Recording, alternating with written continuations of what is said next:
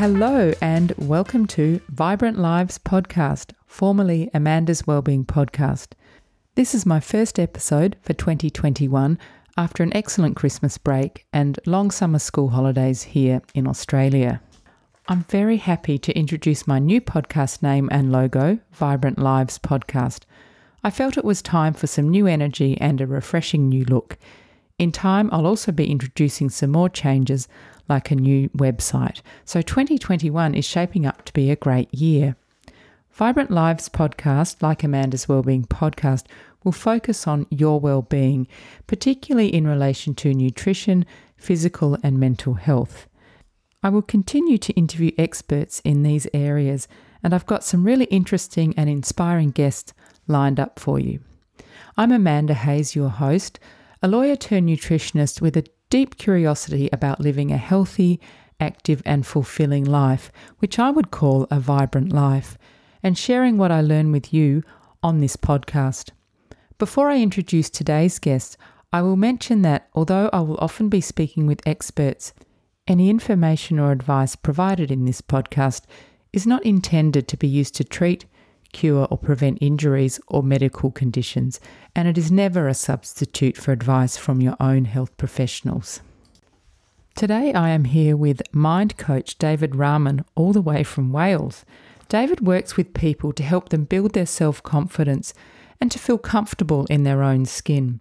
He shares his very interesting personal story with us and gives us some practical tips to build our own self confidence. David, thank you very much for coming on my podcast. It's a great pleasure to talk with you today.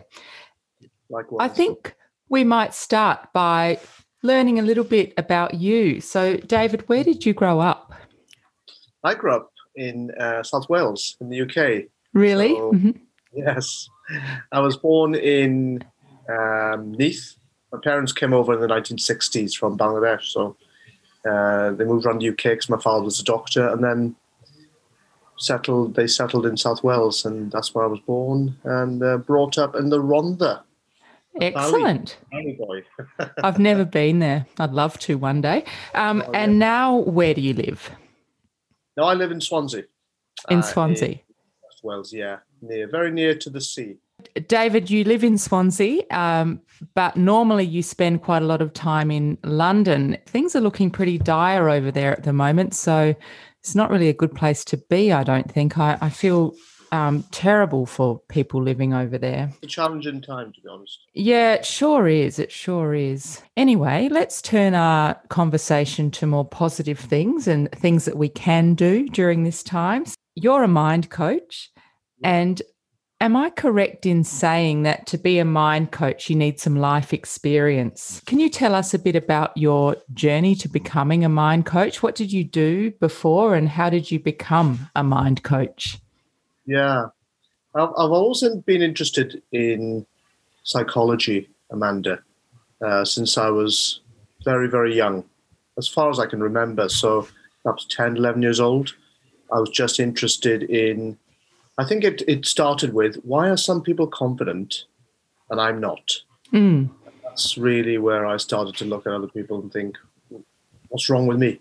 Uh, and and then you start to get curious about the world and how you fit in the world. And I started reading. Um, there were like key cards uh, with athletes, um, tennis superstars in the 1970s and 80s when I was growing up, and uh, I, I was very interested in in how people's performance and Mhm. how they uh, achieved things. And then I did uh, a lot of science stuff growing up, and I ended up doing a, a couple of science degrees. Uh, one was biochemistry, and the other one was optometry. But when I got to university in the first place, I, I realized that uh, I was severely lacking in confidence right. uh, and self-esteem. You don't label it. You don't just say you arrive at university. Oh, I lack self-confidence. you, you just have this feeling, isn't it? As a teenager, you just don't feel like everyone else does. Yeah, or you you perceive that you don't quite fit in, that you have to try and act a certain way to to fit in with others. Yeah, it's and it, it you know it's it's obviously it's rife these days in mm. society with teenagers. And back in the 80s, yeah, I, I was really struggling. I didn't tell anyone because as a guy, well, as a person, you often don't tell people how you're feeling, especially the teenager. No. It's because you want to try and fit in. You don't want to look or feel stupid uh, because that's what I thought I was going to feel. If I told anyone how I felt, who's going to listen? Um, yeah. So I just carried on through my 20s. I, I had moments where I had dark thoughts, um, you know, and the world was black, Mhm. grey, it me, and, and I didn't want to be here. So I, I, I was always interested, even though um, I wasn't in the field of psychology at the time. I, I was an optometrist. So uh, I was looking at eyes all day. Uh, and people were telling me their life story because Mm. I'm these faces or asked the right questions. I was checking their eyes, uh, and uh, they were also telling me their life story. And I thought, hmm, what's going on here? Why, why do I have a feeling that I'm in the wrong profession? And then I started to look into around the millennium, Amanda. I started to look into the days of the dial-up internet. Oh, yes. I started looking up psychiatry, psychology, psychotherapy, a lot. Nothing appealed to me. And then suddenly, I think it was 2000, 2001, I, I saw life coach. I thought, what's this? Life coach. I remember scratching my head at one o'clock in the morning after a night out, thinking, what's life coach? And suddenly it dawned on me, oh, I like the sound of this. This is helping regular people with issues, you know, without any Yeah. medication. And that sparked my journey into coaching and training for it. I became a master coach. Um, so I trained with some of the best people in the world, and, I, and I've been to so many events and uh, met people like Robin Sharma. And I worked oh, fantastic. Mm. yeah, yeah. And I worked with the, worked with Tony Robbins' organization, um, and two two Tony Robbins' first ever trainees be, who became coaches. They trained me personally, Oh, brilliant. And Tony V. So that's that's how I came about being a coach uh, and a mind coach. Is a, for me, it's a specific branch of life coaching which Right. focuses entirely on the mind.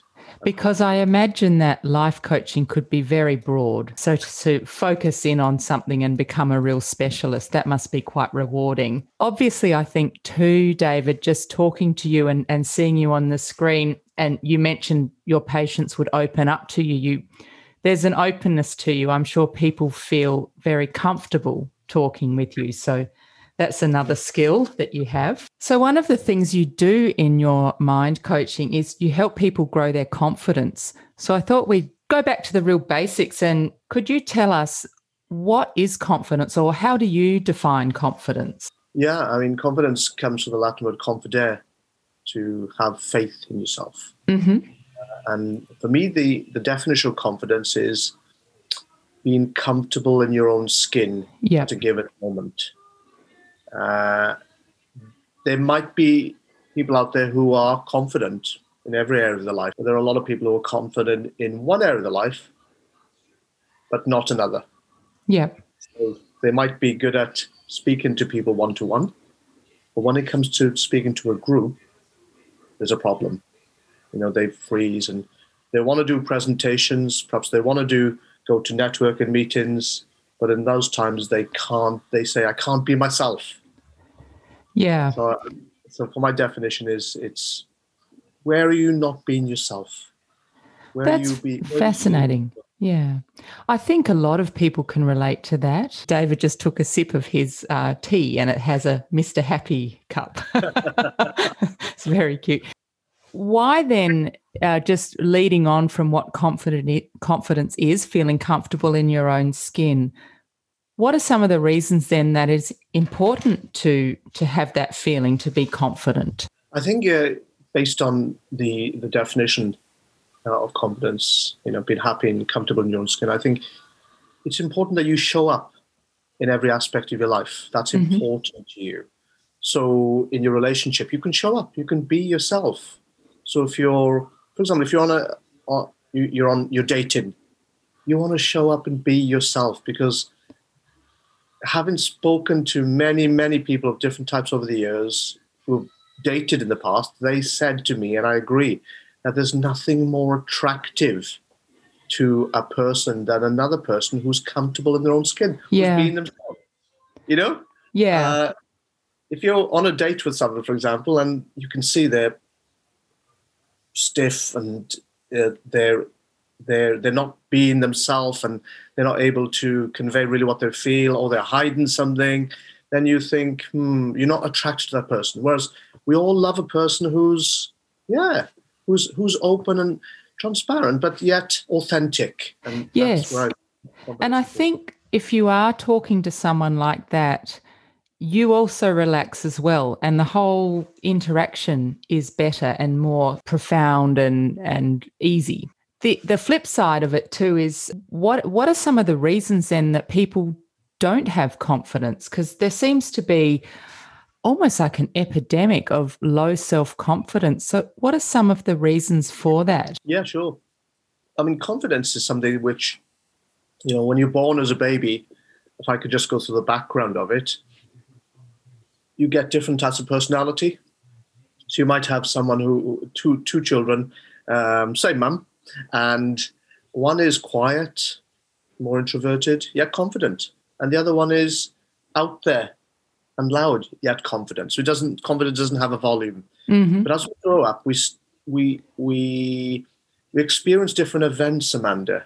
Some of these events are quite can be traumatic, like uh, bullied in school or humiliation by teacher, or, or being given a row in public by parents and you feel embarrassed, or rejection by uh, uh, when you're dating as you grow up, or something like that. So you get these little things that happen to you, you know, not chosen for the school football team, and then you feel not good enough, and your confidence starts to decrease. And these little things, as you grow up, can then, by the time you're 18, you have a particular level of confidence, and that's been directly affected by what's happening. Be- what's happened to you in your life before, say, for an ar- arbitrary figure would be 18. Right.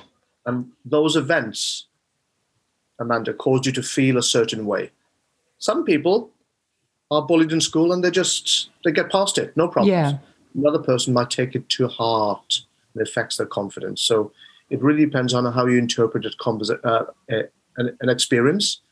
And did you use it and learn from it, or did you suffer so much pain that you still keep that pain and you haven't let go? Right. So that is, I guess, almost the crux of what we're going to talk about. But just before we get to that, if someone does experience low self confidence, what could be some of the results of that? They might be the type of person in a relationship who needs validation all the time, who needs to be told they're loved. They might be have uh, display feelings of being insecure, so they need invalidation. They're um, perhaps they don't trust people because it's all a lack of confidence. It could be that in the workplace they want to go for promotions, but they're not hmm because they don't feel confident enough. They So they're to- basically missing out on potential opportunities and things like that. 100%, Amanda.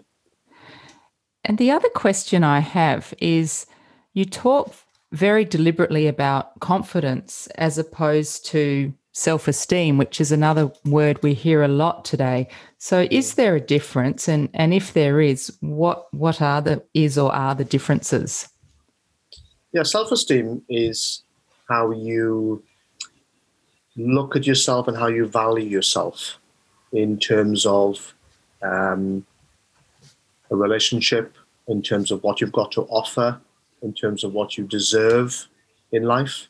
And this can then lead into, channel into confidence. So your self esteem affects your confidence. Yep. The two different things, you know? So they're they're intertwined, obviously. Yes. Yes. As I said, sort of the crux of, of our conversation today is based on what you do, obviously, confidence is a skill that can be taught. So, what are some of the ways this can be done? Where do, where do you even start? Great question. Because we are very complex human beings and we've all had a different journey. So exactly where do you start? So one of the first things I, I work with, if, if, if, for example, you came in as a client and you were sitting there, uh, we, were, we were working together, the, one of the first questions I would ask you is, Amanda, on a scale of 1 to 10, 10 being high, 1 being low, I want you to tell me what number comes to mind when I ask you this question. And the question is, how much do you love yourself? Mm. And then whatever figure immediately comes to mind, subtract at least one, maybe two from it, which is the actual figure. Because we we don't want to disappoint ourselves, so we'll say, oh, "I'm a seven. Yes, really, it's a five. oh gosh, so you could go into negative territory there, yeah. which would be yeah, no good. yeah. Uh, yes. So that's that's the start where we find out. Okay, because uh, for any change to happen, the first step is always awareness. You can't right. change something you're not aware of. Yeah, absolutely. Mm. David has just published his first book. It's called Let It Go How to Stop Your Past Ruining Your Future. So, congratulations. And this is a book that can help you do exactly what we're talking about today. So, David, why did you decide to write the book? Yeah, around 20, around 2008 or 9, I, I started doing workshops in public speaking. So I had to get past my own fears. And my own fears were um, fear of not being good enough, fear of failure, fear of the past, fear of being shown up. And as a consequence, I had to get past myself. I had to start to deliver uh, do what I was teaching other people, and to be able to do it en masse. Yeah, sure. And at that point, I started doing workshops, and they were, they were successful in helping people let go of emotions and, and feelings and thoughts and behaviors. And the next step was to try and translate that uh, from the workshops into a book. So the book took, yeah, four or five years. So that was the, the result book itself to help people. Who is the intended audience for your Somebody book? Somebody asked me this the other day. I thought, well, it's for the person who's brand new to personal development, who's never actually uh, done any personal development, and especially during this time, they're really reflecting and they want to work on themselves. Mm. Um, the second type of person, it's for the type of person who's actually into personal development and wants to learn new things and perhaps other things haven't clicked with them, so they want to try something that's um, that will help them unravel who they are and perhaps let go of things. And it's mm-hmm. the, the, third type of person is for the person who's very experienced in personal development, um, wants some reminders, but also some new things to new ways of looking at the world and themselves. Yeah, I think it's really important as humans to constantly work on ourselves and particularly i think to work on our minds and how we perceive things because we're not really taught that. There's one thing i like about buddhism you're always examining mm, how you yes. react to things. Um, and it's it's so interesting to try and take take a step back and look at your reactions and and just analyze why you're having those certain reactions because you control your reactions. David, what was your writing process? Did you have a routine or did you just do it when you felt like it or how did you structure that? I think it was more to do with the fact that I, I did so many workshops over the years that I actually, in my head, I, I for example, I've, I've done let it go events where I've spoken for six or seven hours without. Yeah. Wow. Uh, we had a like a an hour break, an hour lunch, maybe 15 minutes in the morning, 15 in the afternoon. But I would speak for in total six or seven hours, and because I knew my stuff, put it putting it down on paper in a rough form was really easy because I just I didn't have to think. I'd been go. I, it's like having a conversation, so I, I, just put had to put that down. Had to be um, put down into print, and then made sense of So I work with with different people to try and help make sense of that, uh, and then through a few rewrites uh, and some new new new stuff. Obviously, over the years, because it was done over four or five years. Mm-hmm. So I wrote some new chapters um, not last year, the year before, in 2019.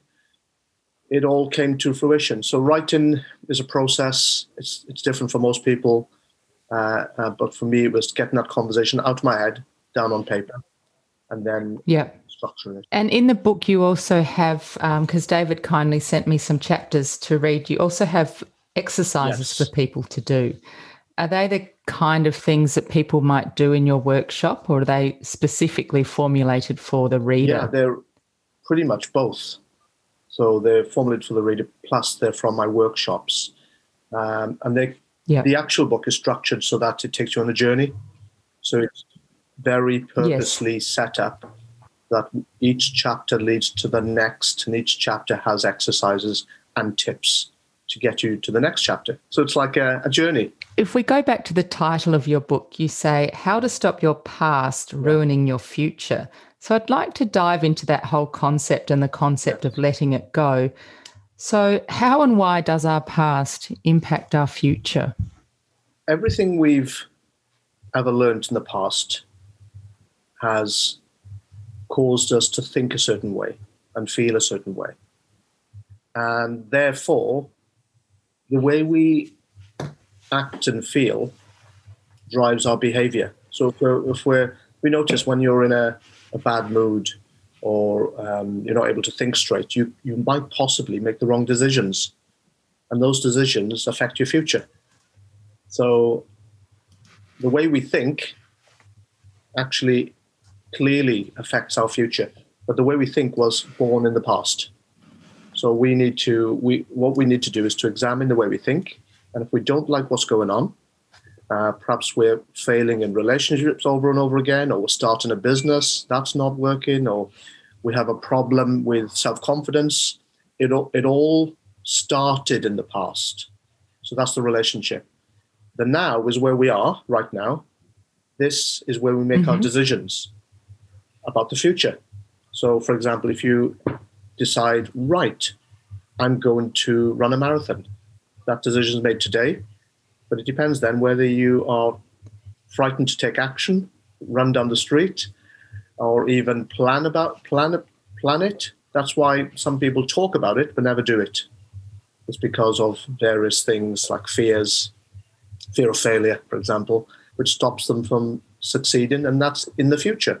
What are some tips then for people to actually change their outlook and try and let go of their past patterns yeah. of thinking?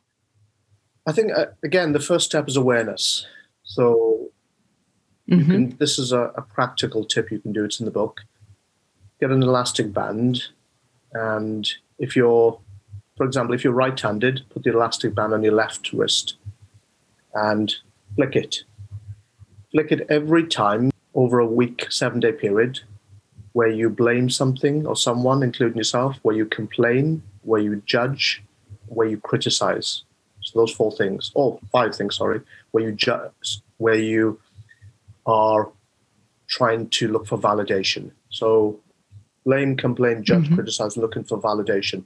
So flick it. So over that week, you'll be surprised how many times you're flicking it if you're honest with yourself, you know? and then because that when you flick it, you send a, a you shoot shooting pain up your arm into your brain, which registers as pain. So you're equating blame, complain, judge, criticize, validation with pain. So then you are then highly aware that you're doing it. That's the first step of that exercise. The second step yeah. is observe those people around you, whether it be family or friends or work colleagues, whoever, blaming, complaining, judging, criticizing, and value. Observe them. So, but whatever you do, don't flick the elastic band for them. Otherwise, you're going to be sore. Uh, so, so that gives you two observations. One is you do it, and two, everyone else does it. And that often is the trigger for someone to decide, well, ooh, I don't like this. I thought I was positive. Mm. I'm finding out that I'm I'm actually the person who blames everyone. And I've had so many people who told me they had an aha moment that they real they thought they were positive uh, as a person and upbeat, and they realized actually I'm really negative. No wonder. And so that's that's an example of a exercise people can do.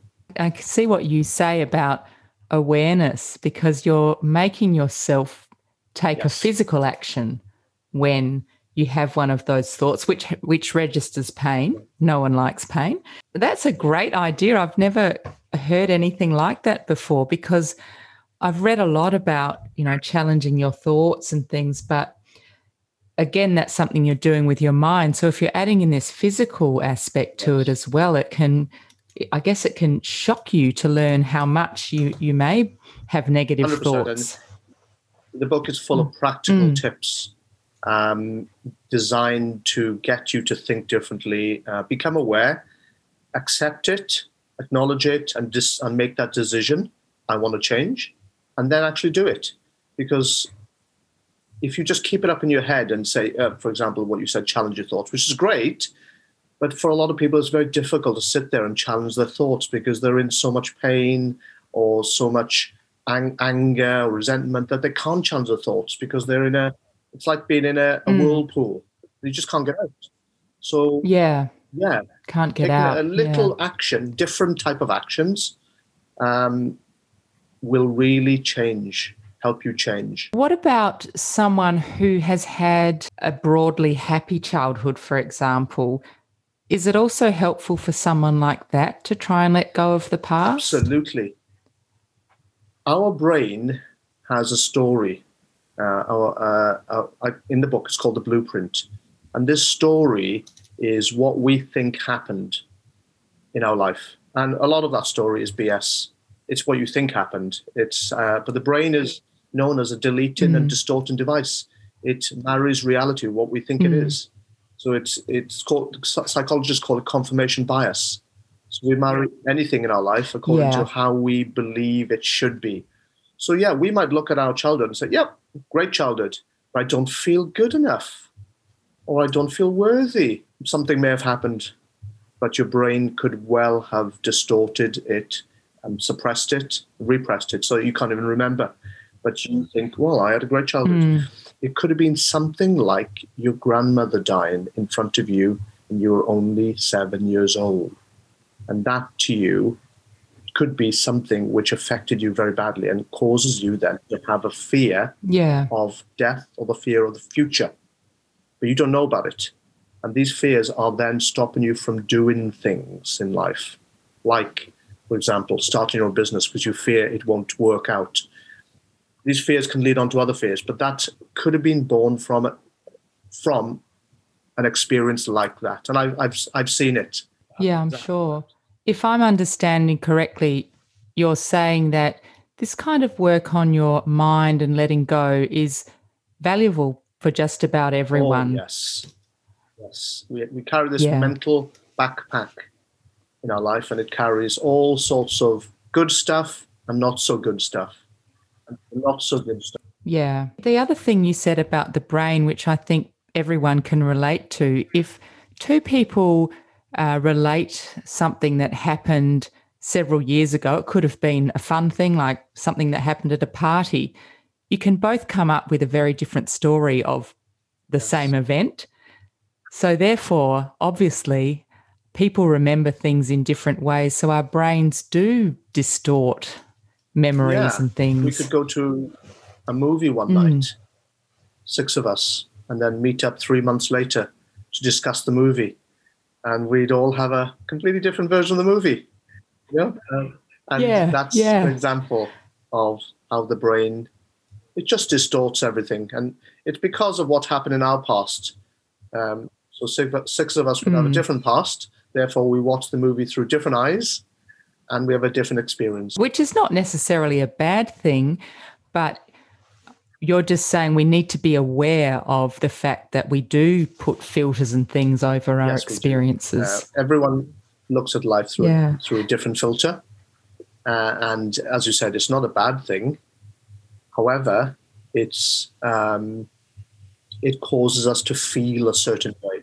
So you might see Mm, And I guess it it can be a bad thing for some people. You know, Yeah. there's, there's an analogy I, I love to to to talk about this. Two guys are in, in a car accident. One guy gets out of his car and says, "Sorry, it was my fault.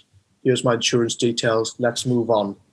The cars are drivable. It's okay. Let's move on." But the other guy, Mm. He's focused on why did you not see me? Why did you bump me? Why? You know, we don't know why that guy is so focused on the why, and we don't know why he's in such a bad mood in the first place. So, whatever baggage we carry into any experience we have can dictate how we react. Back to what you were saying earlier, on, how we react in that experience. The other thing that you said that was very interesting to me was about confirmation bias.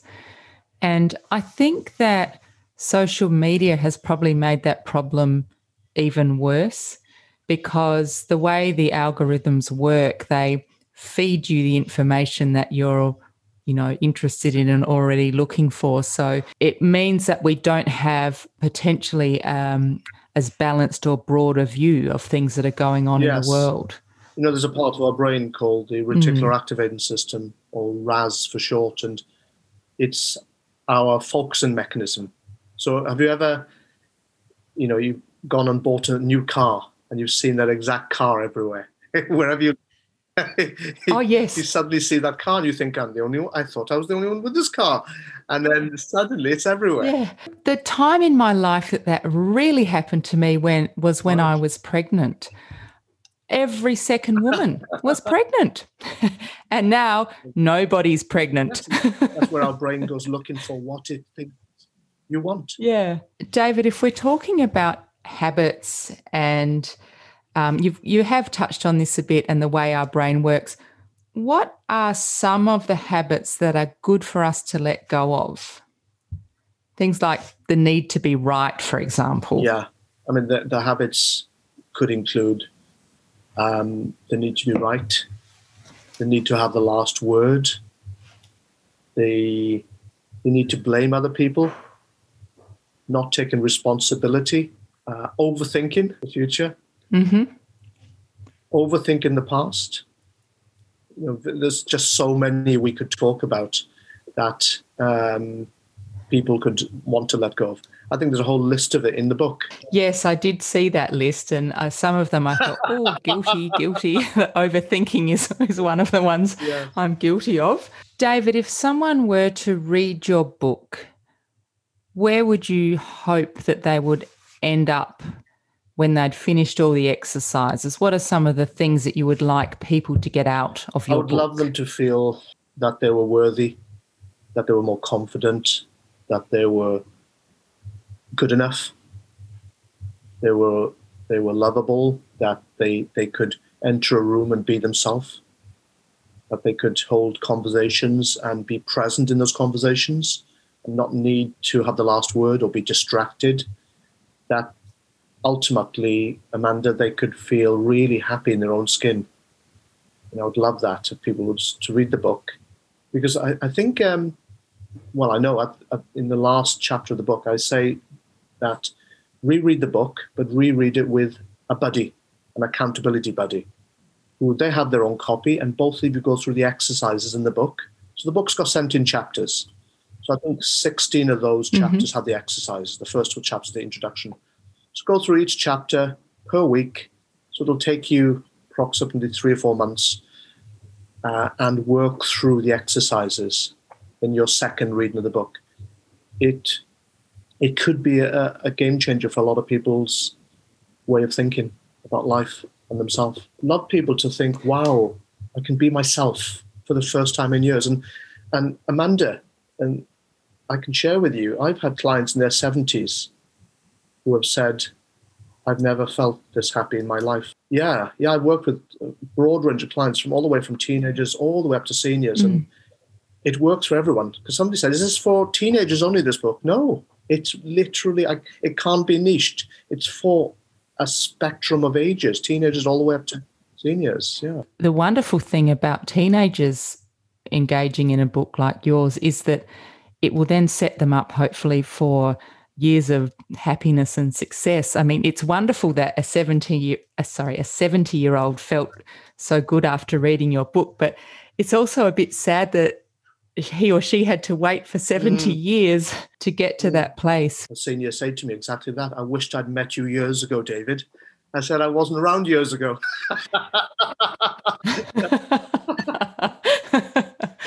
so, so what are some of the things uh, that people have said to you? Yeah, of course. If you don't mind um, sharing a few. I think the most comments. momentous things I've, I've I've heard is when people, their their family, like when um, a mum and dad would say, "Thank you for giving us our daughter back," you know. Oh wow! Um, mm. Or thank you for helping my husband because it's transformed our family. Or thank you for helping me change me because my kids now, they're just calmer and they're happier in the house. You know, that was a single mum. So I've just had so many, so many things, lovely things over the years. People have messaged me and said, I came to a workshop of yours and I found out who I was um, or who I was not. And I ended up leaving my job six months later because I, I had put up with bullying for so long. And I'm so happy now. And, and I also ended up um, leaving my husband because the relationship was so poor. I was staying there for the wrong reasons. And I, I gained my confidence mm. and I mm. left. Thank you. So you just I hear lots of stuff. So the impacts are obviously yes. profound. David, where can people obtain a copy of your book? Obtain it obviously online these days. So Amazon, the Book Depository, um, bookshop.org. Mm-hmm. So these are all international uh, websites serving all countries. Yes, I'll put some links in the show notes to all of that because I I believe, and I will double check this, that it's not physically available in Australia yet but it is in the yes, UK, absolutely. obviously. And so, David, to wrap up, what do you do to relax? I usually, um, we're in lockdown at the moment, but I usually, I love cafes. I love people watching, drinking great coffee, um, eating out. I love all that. I, I just love yep. being around friends, family, and just um, having nice, deep conversations and frivolous conversations as well. Do you have a favorite or several favorite coffee drinking yeah, places? Independents, usually independents. Yeah. Um, yeah. And then you get to know the owners and their you know, philosophy of life. And, yeah. Uh, I understand in Australia they've got a big coffee culture. Yeah, uh, we love coffee over here, and there's not a lot of um, big chains over here. They don't survive. like yeah, Starbucks, for example. David, who inspires you? Um, I mean, the first person ever in my life to inspire me was my father. Uh, he was a doctor, but he was just so full of wisdom and integrity. Uh, he came to this country in the 60s, and uh, as an immigrant doctor, he, le- he earned so little money because it was at the times when there was no parity and equality. Uh, and I, yeah. I, as growing up, I saw him struggle, but he never gave up. You know, that was my first role model in life. And then I'm always inspired by sports people, you know, people in sports who've overcome so much. Uh, and yeah. Yeah, yeah, yeah, me too. so I'm, I'm, i love you know, watching uh, the Olympics and tennis, football, uh, you know, and, and people like uh, I, am a big Liverpool supporter since I was a child. So Steven Gerrard was a big uh, hero of most Liverpool supporters. Uh, Kenny Dalglish. Yeah. Yeah, yeah. So sports people, Federer, she, yeah, yeah, I love so. Federer. David, the final question I like to ask all my guests is if you could recommend two things that mm. people could do to improve mm. their well-being, what would they be? Okay. First one is exercise. Just take a little bit of exercise every day. Um, you know, if you're a person who loves to exercise, that's, that's a good start to life. Uh, if you're new to exercise, just just try. Just do three or four minutes and just try. It's it's not a it's not a race, metaphorically speaking, and that's been proven to be very very good for well-being. Um, in fact, in the UK, depression, yeah. uh, you, the NHS in the UK demonstrated that you could lower your depression just by three brisk walks per week for 20 minutes at a time. So that was a good study to cite. Wow. Um, and the other thing for well-being, I meditate. So meditation is, and I, I, have even taught classes on meditation because it's it's not as difficult as people think. Uh, if I could just share one way of meditating, uh, Japanese call it yeah, great. Please Japanese do. call it the rose, which is where you look at a flower. Um, in this case, the rose. If you haven't got a rose, any flower will do, and you're about six feet away, and just sit there and observe the flower. Observe the texture, the color, the shape of the flower, and just get immersed in that nature of that flower just for those few minutes. And if you can do that for five, ten minutes, you'll have meditated because you are your the Japanese call it the rose, and your brain waves will have changed from beta waves, which is when we're active. It's also the most stressful state, to alpha waves, where it's the more calmer state, where we we are we are in the next state of relaxation. That same state as uh, when we're first thing in the morning, when we're half awake or half asleep at night. So that's a very quick and easy way to meditate. Yeah, that's a wonderful advice. Thank you. Because I think some people can be a bit put off the idea of meditating because it does sound, and it actually is or can be quite hard, but that is a lovely way to do it. So thank you for that. David, if people want to follow you um, or look at what you're doing, what's the best way for them to do that? Okay, so I'm on social media. I post every day something to help people out there on Instagram uh, David underscore Rahman. And then that gets shared onto Facebook, which is Mind Coach. Uh, mm-hmm. And on uh, LinkedIn, I'm David Rahman. Great. I'll put links to all of those in the show notes. So, David, thank you very much. I've really enjoyed chatting with you today. And personally, I actually can't wait to read your book. Thank you. Thank you. Thank you very much. Thank you for your time and your energy. Thank you for listening to Vibrant Lives podcast today. I hope you found today's interview interesting or inspiring. If you did, please tell your friends about it and share the podcast. And if you could take a minute to leave a rating on Apple Podcasts, it will help people find my podcast. If you would like to subscribe to Vibrant Lives podcast, you can subscribe on all good podcast providers like Apple Podcasts, Spotify, Stitcher, Spreaker, iHeartRadio, Google Podcasts, and you can also subscribe on YouTube. Producing the podcast is a labour of love. It has become my full time job, and I dedicate a lot of time, money, and effort towards it. So, if you would like to support my podcast in any way, you can purchase a book from the bookshop on my website, which is still at www.amandaswellbeingpodcast.com. If you click on the Amazon link in my bookshop, at no extra cost to you, I receive a small commission when you buy a book. Thank you for tuning in. Eat well, move well, think well.